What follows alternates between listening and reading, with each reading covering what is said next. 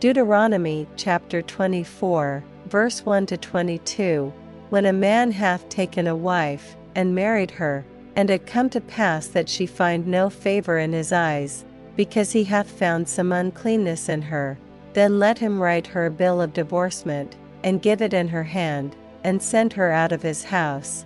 And when she is departed out of his house, she may go and be another man's wife. And if the latter husband hate her, and write her a bill of divorcement, and giveth it in her hand, and sendeth her out.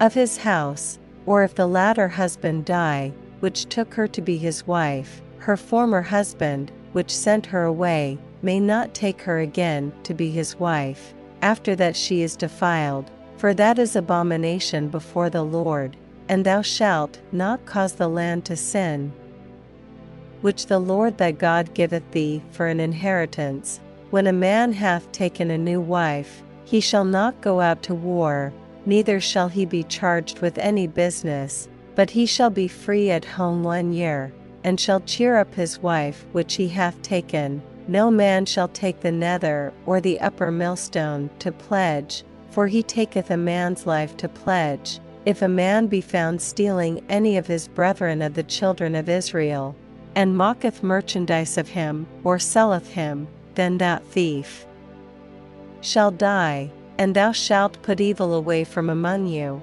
Take heed in the plague of leprosy, that thou observe diligently, and do according to all that the priests the Levites shall teach you, as I commanded them. So ye shall observe to do. Remember what the Lord thy God did unto Miriam by the way, after that ye were come forth out of Egypt when thou dost lend thy brother anything, thou shalt not go into his house to fetch his pledge. Thou shalt stand abroad, and the man to whom thou dost lend shall bring out the pledge abroad unto thee. And if the man be poor, thou shalt not sleep with his pledge. In any case, thou shalt deliver him the pledge again when the sun goeth down, that he may sleep in his own raiment, and bless thee, and it shall be righteousness unto thee before the Lord thy God. Thou shalt not oppress an hired servant that is poor and needy, whether he be of thy brethren, or of thy strangers that are in thy land within thy gates. At his day thou shalt give him his hire, neither shall the sun go down upon it, for he is poor, and setteth his heart upon it, lest he cry against thee unto the Lord, and it be sin unto thee.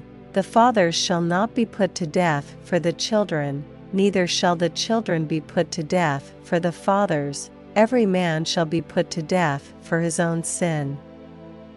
Thou shalt not pervert the judgment of the stranger, nor of the fatherless, nor take a widow's raiment to pledge, but thou shalt remember that thou wast a bondman in Egypt, and the Lord thy God redeemed thee thence. Therefore I command thee to do this thing.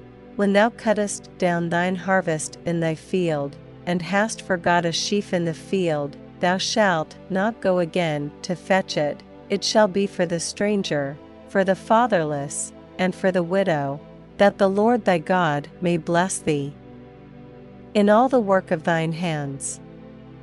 When thou beatest thine olive tree, thou shalt not go over the boughs again, it shall be for the stranger, for the fatherless, and for the widow.